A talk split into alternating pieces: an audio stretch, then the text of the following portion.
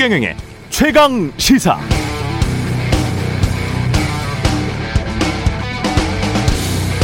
지난해 코로나19가 터지면서 방역 과정에서도 그렇고 백신 접종에서도 그렇고 중요한 건 신뢰. 사회적 신뢰가 얼마나 잘 형성되느냐. 그게 중요한 화두가 됐습니다.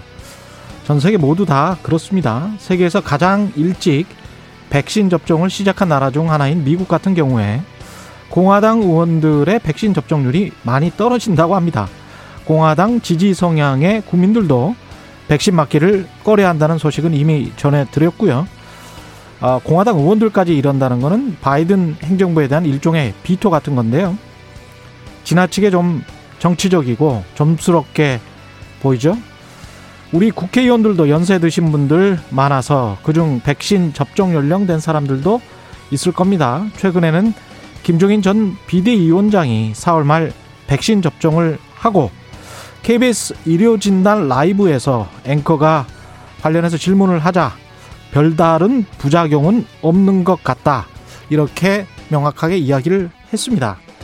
이렇게 특히 나이든 정치인들, 중진 의원들이 백신 접종하고 난 무탈하다. 이렇게 한마디 하면 그게 또 사회적 신뢰, 자산, 화합, 국익 다 됩니다. 여야 의원들이 함께 그런 모습 보인다면 정말 멋질 것 같습니다. 정치 대국적으로 했으면 좋겠습니다.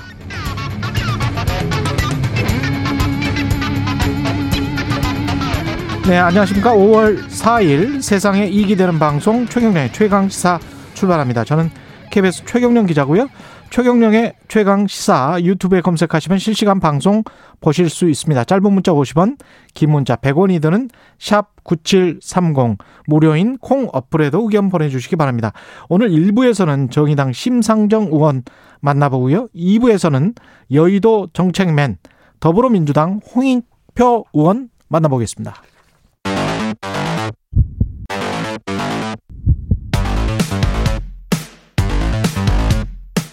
오늘 아침 가장 뜨거운 뉴스 뉴스 unboxing 자 뉴스 unboxing 시작하겠습니다. 민동기 기자 한겨레 신문 하어영 기자가 나와 있습니다. 안녕하세요. 안녕하십니까. 예. 5월 달이죠. 5월, 4월, 5월, 6월 이 2분기입니다. 네, 네. 예. 5월 지금 초인데 네. 백신 우리가 이제 분기마다 정부가 항상 발표를 하니까. 그렇죠. 예. 6월이 가까우면서 백신 접종이 이 상반기 내에 할 게 제대로 되겠느냐, 제대로 수급이 되느냐, 이 문제 가지고 지금 이야기가 많죠. 그러니까 정부가 어제 5월 이후 예방접종 추진 계획을 밝혔거든요. 예. 상반기에 1,300만 명에게 예. 백신을 1차 접종하겠다라고 밝혔습니다. 예. 그러니까 원래 계획한 게 1,200만 명이거든요. 그렇죠. 1,200만 명이었는데 100만 명더 늘어난 그런 수치입니다. 오히려 100만 명 늘려요? 네. 예. 당초 65세에서 74세의 그 2분기 아스트라제네카 백신에 이제 접종을 하려고 하지 않았습니까? 예. 근데 이 접종 대상이 60세 이상으로 확대가 됩니다. 예. 정부가 밝힌 내용에 따르면은요. 예. 아무래도 이 연령대에 위중 중증률이 높기 때문에 음. 조기 접종에서 감염에 따른 피해를 최소화하겠다는 그런 취지로 보이고요. 예. 그리고 지금 2분기 접종 대상자 가운데 아스트라제네카 백신 접종이 보류된 30세 미만 대상자들 있지 않습니까? 예. 6월 중으로 예방접종센터에서 화이자 백신을 접종하기로 했고요. 음. 30세 미만 군인 45만 2천 명 정도 되는데 이들에게는 예. 별도 계획에 따라 군 병원과 군 부대 등에서 백신을 맞습니다. 다만 화이자 백신을 접종하는 게 원칙이긴 합니다만 백신 도입 사정에 따라서 좀 바뀔 가능성도 있다고 합니다. 예. 예. 어제 정부가 이런저런 계획을 좀 발표를 한 그런 상황입니다. 근데 이 수급에 혹시 문제가 있는 거 아니냐 이런 보도가 계속 나오고 있는 건 왜 그렇습니까? 뭐 일단 그 정책적 목적 어 이기도 하고요. 예. 어, 또는 방역적 목적이기도 한데요. 그러니까 음. 1차 접종에 좀 집중을 했기 때문에 이 일정을 조정했다 라는 것이 또 정부의 시각이고요. 이 네. 조정과 관련돼서 이것이 조정이 아니라 사실상 수급에 문제가 생겼다라는 것이 또 언론의 시각이기도 합니다. 음. 다만 정부 같은 경우에는 그러니까 1,300만 명으로 상향 조정된 그 상반기 접종 목표 달성에는 어, 가능한 충분한 백신 확보했다라고 거듭 이야기하고 있거든요. 예. 이 말씀 좀 드려야 할 것 같습니다. 그 어, 정은경 질병관리청장 같은 경우에는요 이렇게 이야기는 했습니다. 1, 2차 접 접종에 대한 순서나 일정에 대해서 사전에 상세하게 안내해드리지 못한 점은 송구하게 생각한다 이렇게 이야기를 해서요. 예. 어뭐 화이자라든가 아스트라제네카라든가 이 계약과 관련돼서 비밀보호 조항이 있지 않습니까? 음. 이것과 관련된 그 국민과에게 투명하게 드러내지 못한 점에 대해서는 좀 이야기는 어, 분명히 짚고 넘어가는 것 같습니다. 예. 우리가 그러니까 화이자를 1차 접종하면 그 사람은 2차 접종도 화이자를 하는 거죠. 그렇죠. 예. 그렇게 그것만 뭐랄까요 믹스 혼합이 되지 않으면 않습니다. 예. 그렇죠. 예. 그리고 1차 접종을 하고 난 다음에 2차 접종을 하는 해 어떤 특정한 시기에 해야 정말 유효하다 이런 시기가 있을 거 아니에요? 네. 8주에서 10주 정도. 네. 네. 그때 이제 꼭 맞춰야 되는데 그때 그 접종할 그 물량이 있느냐. 네. 예. 그것도 또 문제가 될 수가 있겠네요. 변수가요. 예. 크게 두 가지 변수가 있긴 합니다. 정부가 음. 밝힌 계획대로 간다 하더라도 예. 일단 5, 6월 도입되는 백신이 있지 않습니까? 예. 이게 종류별로 한꺼번에 들어오는 게 아니거든요. 음. 그러니까 일정 간격에 따라서 나눠서 도입이 되기 때문에 예. 만약에 그렇게 되면 안 되겠지만 흐름이 만약에 끊어지게 되면은 일시적으로 수급 불균형 때문에 접종 계획에 약간의 차질이 빚어질 수도 있다. 이런 음. 우려가 하나 있고요. 예. 또 다른 변수는 이게 접종 역량인데 예. 27일 이후에 접종이 시작되는 대상만 약 996만 5천 명 정도 됩니다. 그렇죠. 근데 여기에 이제 75세 이상 고령층까지 더하게 되면은 접종자가 음. 더 늘어나게 되고요. 또 앞서 백신을 접종한 이들의 2차 접종 수요까지 감안을 하게 되면 더 늘어나게 되는 거 아니겠습니까? 네. 근데 지금까지 하루에 가장 많은 인원을 접종한 게 27만 5천 명 정도 되거든요. 27만 명. 네. 네. 그러니까 이게 과연 가능하겠느냐? 음. 이제 이런 변수가 하나 있는데 음. 정부는 접종 인프라는 충분하다 이렇게 자신을 하고 있습니다. 일단 본격적인 접종이 시작이 되면은 음. 전국 위탁 의료기관 14,000곳이 가동이 된다. 예. 그리고 사전 예약 접수로 접종 준비를 미리 할 수 있다. 마지막 하나는 세부 연령대별 예약 시기라든가 접종 시작 시점을 분산을 하게 되면은 음. 충분히 가능하다. 이런 입장을 좀 보이고 있습니다. 이거는 우리나라처럼 일종의 이제 의원, 병원이 네. 굉장히 좀 밀집돼 있는 곳이 많지 않아요. 네. 사실. 네. 그리고 우리가 이제 도시화율이 굉장히 높은 그렇죠. 그렇죠. 나라거든요. 그렇죠. 그래서 한 70% 이상이 도시에 살고 있기 때문에 네. 저기 무슨 뭐 전남 강진 시골 같은 곳이 아니라면 아, 그쪽도 보건소는 있습니다. 예. 보건소는 예, 예. 있죠. 예, 예. 그렇죠. 그러니까 그 이제 떨어지는 그 킬로미터 수를 지금 말씀드리는 건데 음. 특히 어르신들 같은 경우는 이제 누군가가 그쪽으로 보건소로 가야죠. 그 모시고 가야 될 거 아니에요? 그런 어떤 시골 같은 경우를 제외한다면 정부 말이 어느 정도는 신뢰가 된다고 저는 봅니다. 이런 이 지금 우리의 상황으로는 예. 그런 측면이 있고. 그러니까 말씀하셨던 예. 것처럼 인프라도 인프라지만 음. 이 접종에 국민들이 얼마나 적극적으로 순차적으로 임해주느냐 그리고 백신에 대한 신뢰가 어느 정도 확보되느냐가 오히려 더 관건일 수도 있을 것 같습니다. 백신에 대한 신뢰. 예, 예. 음. 예. 근데 이제 30세 미만 저에 대해서는 아스트라제네카 백신 같은 경우는 60세 이상만 그렇죠. 하기로 예. 했고 거기에 관해서는 별다른 뭐 그리고 이 부작용이라는 것도 사실은 우리가 누차 말씀드리지만은 네. 모든 백신이 부작용이 있는 거잖아요. 그렇습니다. 예. 그래서 이걸 과학적으로 의학적으로 우리가 부풀려서 이야기할 필요는 없을 것 같아요. 예. 예 이것 또한 그 투명하게 음. 정부 당국에서 얼마만큼 신속하고 투명하게 음. 예, 공개하느냐의 여부 또한 그 반복해서 말씀드립니다만 음. 그 백신에 대한 그 신뢰도와 직결되는 것 같습니다. 음. 신속하고 투명하게 지금 뭐 가령 사고가 났다. 사고가 났으면 보고를 하고 그게 바로 밝혀지는 그 시스템에는 문제가 있었던 겁니까? 그러니까 바로 이렇게 그 인과관계가 이제 바로 밝혀지는 경우는 굉장히 드물잖아요. 이게 인과관계가 밝혀지는 세계적인 사례가 얼마나 있나요? 그러니까 사실은 그러니까 굉장히 드문 드물게 그렇죠. 지금 사례가 나타나고 있는데 예. 그래서 지금 저번에 그 문재인 대통령이 언급을 한 것처럼 음. 인과관계가 밝혀지지 않은 그런 상황이라 하더라도 음.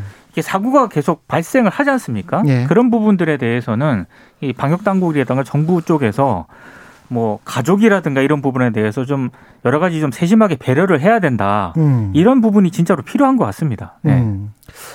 인과관계에 관해서는 일반화 시켜서 뭐 35세 이상은 뭐 맞으면 무조건 아파요. 이렇게 우리가 말할 수가 없잖아요. 사람마다 그렇죠. 예. 개별적으로 네. 다 다르기 때문에 의학이라는 게. 예, 주변에서도 벌써 이제 맞기 시작한 제 주변 사람들도 음, 있는데요. 그렇죠. 상대적으로 예. 그 기저질환이 있었던 사람들 조금 더 아프기도 하고요. 그렇죠. 상대적으로 건강한 사람들은 뭐 그냥 감기도 아닌 것처럼 지나가기도 하고 그렇다고 보여집니다. 그 본인이 또 기저질환이 있었는지 없었는지도 잘 모르는 경우가 예. 있거든요. 네. 그래서 이게 뭐 어떻다라고 확정적으로 말할 수는 없을 것 같고 인간이 알고 있는 게 글쎄요. 여기에서도 세계 어떤 나라도 이걸 확정적으로 말하지는 못하고 있으니까. 그렇습니다. 예. 초유의 예. 재난 상황이기 때문에요. 예. 말씀하셨던 것처럼 여러 가지 음. 이 회색지대가 존재하는 것만은 사실인 것 같습니다. 그렇습니다. 예. 예. 김호수 검찰총장 내지 법무부 장관 김호수 검찰총장 내정자죠? 예. 그렇죠? 전 법무부 차관이었죠. 네. 예. 어, 내정이 됐습니다. 야권에서는 친정권 인사다 이렇게 비판을 하고 있고요. 하고는 있는데요. 예. 일단 사법연수원 20기고요. 음. 윤석열 전 총장보다 3기수 선배입니다. 3기수 예. 선배고요.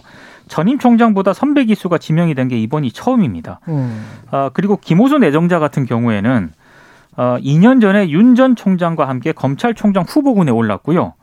이게 거의 기록에 가깝다고 어, 언론들이 평가를 하던데 어떤 뭐 게요? 공정거래위원장, 금융감독원장, 국립권익위원장 각종 인사가 있을 때마다 항상 이름에 올랐습니다. 네. 항상 이름에 올랐던 그런 아, 후보입니다. 문재인 정부 들어서 그렇습니다. 네. 심지어 청와대가 지난해 김호수 내정자를 감사원 감사위원으로 추천을 했는데 네. 최재형 감사원장의 반대로 무산이 되기도 했었고요. 아. 이래저래 좀 예, 좀 이번 문재인 정부 들어서 여러 지금 인사에 올랐던 그런 후보 가운데 하나입니다. 예. 뭐 야당의, 실, 예, 예. 야당의 비판 친정권 인사다 어떻게 생각하세요? 뭐 실제로 그 박상기 조국 추미애 전 장관을 보좌한 어, 그런 상황이기도 하고요. 그 특히나 이제 그 김학의 전 법무부 차관 불법 출국 금지 의혹 사건으로 수원지검에 서면 조사까지 받은 상황이어서 어. 뭐 현재에 진행되고 있는 사건이라든가 이전의 검찰 개혁과 관련돼서도 어 공정하게 이루어질 수 있을 것인가에 대한 시각은 어, 있는 건 분명해 보입니다. 특히나 아까도 말씀하셨지만 그 감사원 감사위원으로 추천한 과정에서 최재형 감사원장의 반대로 무산됐다라는 것은 월성원전 경제성 평가 조작 의혹 사건과도 관련돼 있지 않느냐라는 시각도 있어서요. 그건 좀 두고 어, 봐야 할 것 같고 이것 또한 김호수 후보자의 과제이기도 합니다. 이것을 딛고 넘어서서 어, 공정하게 본인이 총장의 임무를 역할을 할 수 있을 것인가도 음. 본인 스스로는 좀 부담이 될 것 같습니다. 이게 공정하게 한다는 건 개별 사건들에 관해서는 당연히 공정하게 네. 처리를 해야 되겠죠. 근데 네. 이제 이 분이 보니까 2019년 법무부 장관 권한대행으로 국정감사에 출석했을 때 보니까 검찰의 수사기소권 분리, 특수부 폐지, 공수처 설치, 이렇게 이제 검찰권, 네. 검찰 권력, 검찰 권한을 축소하는데 찬성하는 입장이에요. 네. 그래서 네. 문재인 정부가 추진해 왔던 검찰 개혁 있지 않습니까? 음. 이 이해도가 굉장히 높다는 평가가 있는 반면에 네. 검찰 내부에서는 음.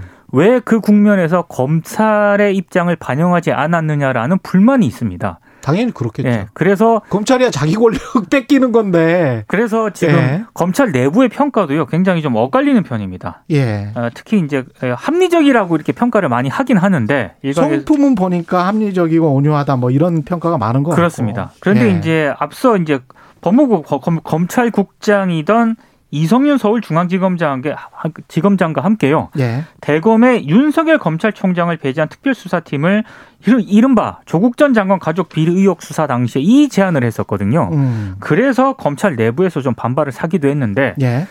어, 검찰 조직을 제대로 추스릴 수 있을 것인가 어. 요 과제가 좀 남아 있습니다.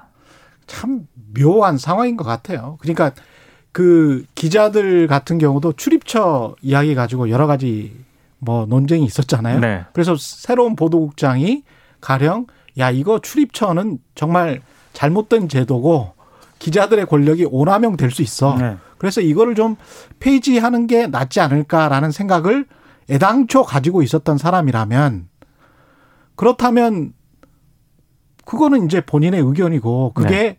시대적 대의 명분과 맞는지 안 맞는지는 또 선택을 해봐야 되는 것이고. 네. 예. 검찰 그 기자가 계속 출입처를 가지고 있는 게 그게 권력 감시에 훨씬 더 좋을 것 같아라고 생각하는 사람도 또 있을 거란 말이죠. 네. 예. 그런 것 같습니다. 검찰 문제도 검찰 내부에서 생각들이 좀 다른 것 같고 예. 네, 다시 생각하면 검찰은 음. 공무원이고요. 음. 기자는 직장인입니다. 그렇죠. 예, 그러니까 원칙이 네. 서면 그대로 따는 게 맞고요. 근데 아까 이제 예. 하영 기자 이야기한 대로 사건에 관한 공정성은 담보가 아, 물론입니다. 예.